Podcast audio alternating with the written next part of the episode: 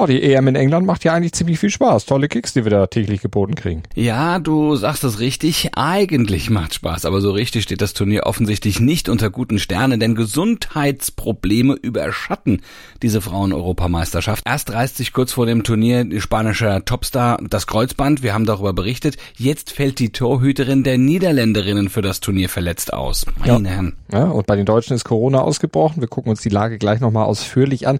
Und die Schweizerinnen, die konnten auch nicht trainieren. Fast die ganze Mannschaft hängt auf dem Klo.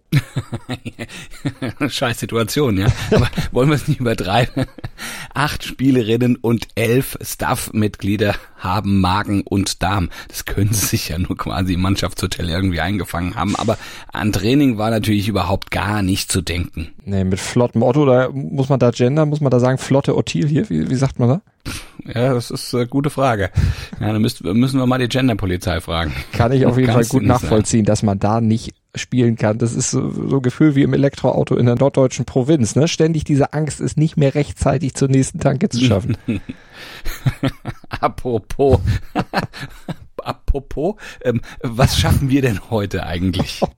die Corona-Sorgen um Lea Schöner, das ist gar nicht zum Lachen. Beim deutschen Team vor dem Duell mit Spanien, die beschäftigen uns natürlich gleich noch ausführlich. Wir beantworten dazu die wichtigsten Fragen zur Leichtathletik-WM in Eugene und wir starten unseren mehrteiligen Zweitliga-Check heute mit den ersten vier Teams. Also kurz vor dem Saisonstart am Freitag bringen wir euch auf den Stand jetzt in Sachen Zweitliga. Also guten Morgen zu Stand jetzt zu eurem ersten Sportpodcast des Tages unterstützt vom Sportinformationsdienst SED. Auch heute wieder herzlichen Dank an dieser Stelle von mir, Andreas Wurm. Und von mir, von Malte Asmus und mit mir, mit Malte Asmus. Und wir freuen uns natürlich, wenn ihr uns liked, besternt, rezensiert und natürlich auch abonniert oder sollten wir heute sagen apponiert. Wir äh, überlassen das euch und äh, sagen euch noch schnell, dass man uns natürlich überall hören kann, wo es Po Podcast gibst und dass wir der Podcast sind, dessen Newsteil immer dann, wenn etwas passiert, aktualisiert und auf den Stand jetzt gebracht wird, also mehrmals am Tag. Darüber spricht heute die Sportwelt. Stand jetzt. jetzt. Die Themen des Tages im ersten Sportpodcast des Tages. Stand, Stand, Stand, Stand. Jetzt mit Andreas Worm und Malte Asmus auf meinsportpodcast.de. Analyse. Freitag startet die zweite Bundesliga schon wieder und wir wollen euch natürlich fit machen, euch richtig vorbereiten auf den Start, damit ihr, wenn es denn losgeht, einfach bestens informiert seid und mitreden könnt. Ja, wir haben die 18 Teams auf, äh, nee, nicht auf Magen und Darm, auf Herz und Nieren gecheckt und erklären euch die Stärken und Schwächen der einzelnen Mannschaften. Heute starten wir mit Jan Regensburg, dem ähm, ersten FC Magdeburg, Eintracht Braunschweig und dem ersten FC Kaiserslautern. Und wir arbeiten uns also von den Aufsteigern über die Kellerkinder der Vorsaison in der Tabelle ganz nach oben. Morgen gibt's weitere vier Teams und Donnerstag und Freitag dann jeweils fünf Mannschaften. Fangen wir also mal mit den Lauterern an. Ja, eine Stärke der Pfälzer dürfte die Euphorie und rund um den Betzenberg natürlich sein. Nach vier Jahren Drittklassigkeit jetzt wieder den Aufstieg geschafft. Dazu die große Strahlkraft. Der Club hat die noch immer und irgendwo hat der Betzer auch immer noch so eine Aura. Und äh, dank dieser Strahlkraft gelingt es natürlich auch, diesen Aufstiegskader akribisch zu verstärken. Zum Beispiel mit den Bundesliga-Erfahrenen, mit, mit Erik Dom zum Beispiel und Andreas Lute. Und die Euphorie kann allerdings auch zur Schwäche werden, wenn der Saisonstart misslingen sollte. Wir kennen da Lautern ja auch nur zu gut. Ja. Am Betze brodelt's dann schnell mal. Traditionell ist die Stimmung ganz schnell auch wieder gekippt und Trainerstühle wackeln am Betzenberg eigentlich immer. Ja. Muss man da Trainerstuhlprobe sagen? Passt heute zur Sendung auf jeden Fall. Das droht also mit dem kippelnden Trainer äh, bei Eintracht Braunschweig jetzt nicht unbedingt. Deren Stärke ist ja, dass sie zumindest in der Vorsaison daheim und auswärts fast gleich stark performt haben zudem ja auch in der Offensive und auch in der Defensive relativ ausgewogen gut fahren. Äh, Schwäche der Löwen könnte vielleicht sein, dass die trotz allem vorhandenen Baustellen in der Innenverteidigung der linken Außenbahn und auf der Mittelstürmerposition, also für die dritte Liga hat's da noch gereicht, für die zweite wird's vielleicht ein bisschen enger, also da sind noch Baustellen, die noch nicht geschlossen werden, könnte eine Schwäche sein. Gucken wir mal auf Magdeburg. Deren große Stärke ist der Trainer Christian Titz. Der hat es geschafft, mit frühem Pressing, schnellem Umschaltspiel äh, und, ja, und der besten Drittliga-Offensive das Team vom Abstiegskandidaten in einen Aufsteiger zu verwandeln. Wenn Magdeburg so auch in Liga 2 auftritt, sollte dann der Klassenerhalt ja schon erreicht werden. Allerdings wurde der Kader im Sommer natürlich auch ziemlich durcheinander gewürfelt. Stand jetzt braucht die Truppe noch Zeit, um sich die Neuen jetzt zu integrieren und aneinander zu gewöhnen. Und zu guter Letzt kommen wir noch zu Jan Regensburg. Die waren in den letzten Jahren ja immer gut darin, sich möglichst früh alle Abstiegssorgen zu entledigen. Aber die haben im Sommer gleich mehrere Mittelfeldspieler abgegeben und noch nicht wirklich adäquaten Ersatz geholt. Also da gibt's Stand jetzt noch einige Fragezeichen. Top-Thema. Fragezeichen haben wir nun auch wieder bei den deutschen Fußballfrauen. Das hat's nun wirklich nicht gebraucht. Da war die Stimmung bei der DFB-Auswahl so gut, ne? Nach dem 4-0 gegen Dänemark. Wir haben gestern ja auch noch geschwärmt und dann schlägt kurz vor dem großen Spiel gegen Spanien heute, das ja eventuell sogar den Gruppensieg schon bringen könnte oder bringen sollte, schlägt Corona zu. Ja, ausgerechnet Top-Stürmerin Lea Schüler musste sich mit einem positiven Test abmelden, wurde sofort isoliert. Sie hat nur leichte Symptome. Das ist natürlich jetzt extrem bitter, ne? Denn die war in Topform, hat ja auch gegen Dänemark ein Tor gemacht. Also das ist mhm. wirklich traurig. Ja, das Tor sowieso, aber vor allem hat sie auch mit ihrer Laufstärke und vor allem ihrem unermüdlichen Einsatz dafür gesorgt, dass das deutsche Pressing einfach so gut funktioniert hatte. Sie ist ja diejenige, die das deutsche Pressing lenkt und darauf wird sie auch heute Abend gegen die ballsicheren und dominanten Spanierinnen besonders ankommen, denn deren Passspiel wäre natürlich mit wirklich konsequentem und frühem Pressing am besten zu bekämpfen. Ja, und wie gut das jetzt ohne Schüler klappen wird, ist natürlich erstmal fraglich. Ne? Man weiß ja auch nicht, wer sich eventuell ja noch infiziert hat, wer sich angesteckt hat an ihr oder wo auch immer man sich das dann bei so einem Turnier durchaus möglich, aber auch einfängt. Das kennen wir ja von anderen Veranstaltungen dieser Art. Ah, mal gucken, wer da noch ausfällt. Hoffen wir mal das Beste. Stimmungstechnisch ist das jetzt schon auch ein Schlag ins Kontor. Ja, extrem bitter, denn die Ausgangslage, die war einfach so glänzend. Aber jetzt muss die Bundestrainerin umplanen. Eventuell muss sie Alexandra Popp nun doch von Beginn an bringen. Die hatte sie ja eigentlich eher als Edeljokerin eingeplant, weil die eben auch noch nicht so hundertprozentig bei ihrer vollen Leistungsfähigkeit ist. Aber sie setzt vielleicht auch auf Laura Freigang. Müssen wir mal sehen. Das wäre Stand jetzt so die Option, die Martina Voss-Tecklenburg für heute Abend hätte.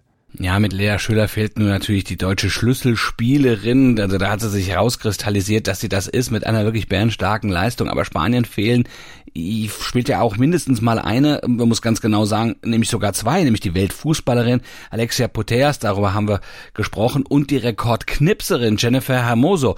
Einfach wird's trotzdem nicht gegen die Spanierinnen, auch wenn sie natürlich auch ein bisschen dezimiert sind, denn die sind einfach mit Stars gespickt, haben eine super starke Liga und sie sind extrem gut eingespielt. Mhm. Aber wollen wir mal aus deutscher Sicht nicht zu schwarz malen. Es gibt da noch eine Statistik, die Mut machen könnte. Deutschland hat in bislang sechs Vergleichen noch nie gegen die Spanierinnen verloren. Drei Siege, drei Unentschieden stehen da in der Bilanz. Und zuletzt gab es trotz großer Probleme, was Personal anbelangte, beim Testturnier da vor wenigen Monaten in England im Februar ein 1 zu 1. Heute in der Sportgeschichte. Der 12. Juli 1998 wurde für einen Fußballer zur absoluten Sternstunde und für einen anderen ja, zum Tiefpunkt seiner Karriere.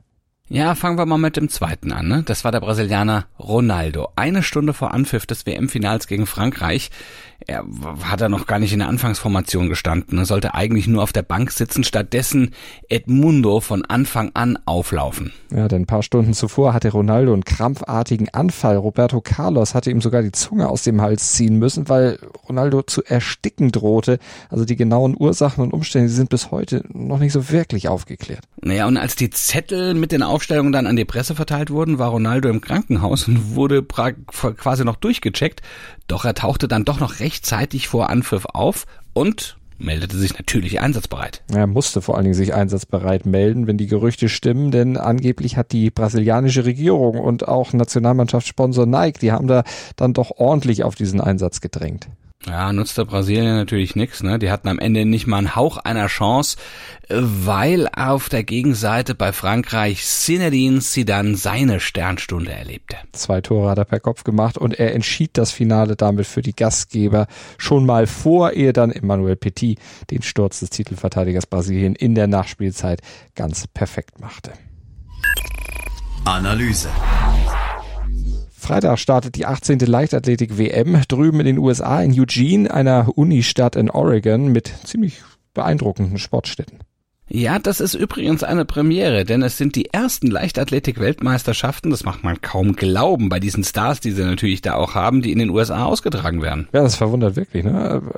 Amis haben ja große WM-Erfolge schon eingefahren und ja auch unheimlich viel Leichtathletik-Tradition, aber eine WM gab es eben noch nie in den USA bis jetzt äh, in diesem Jahr. Eigentlich hätte es ja schon vor einem Jahr soweit sein sollen, aber nach der Verlegung der Olympischen Spiele ins Jahr 2021 wurde dann die WM auch ein Jahr später dann erst äh, darauf verschoben.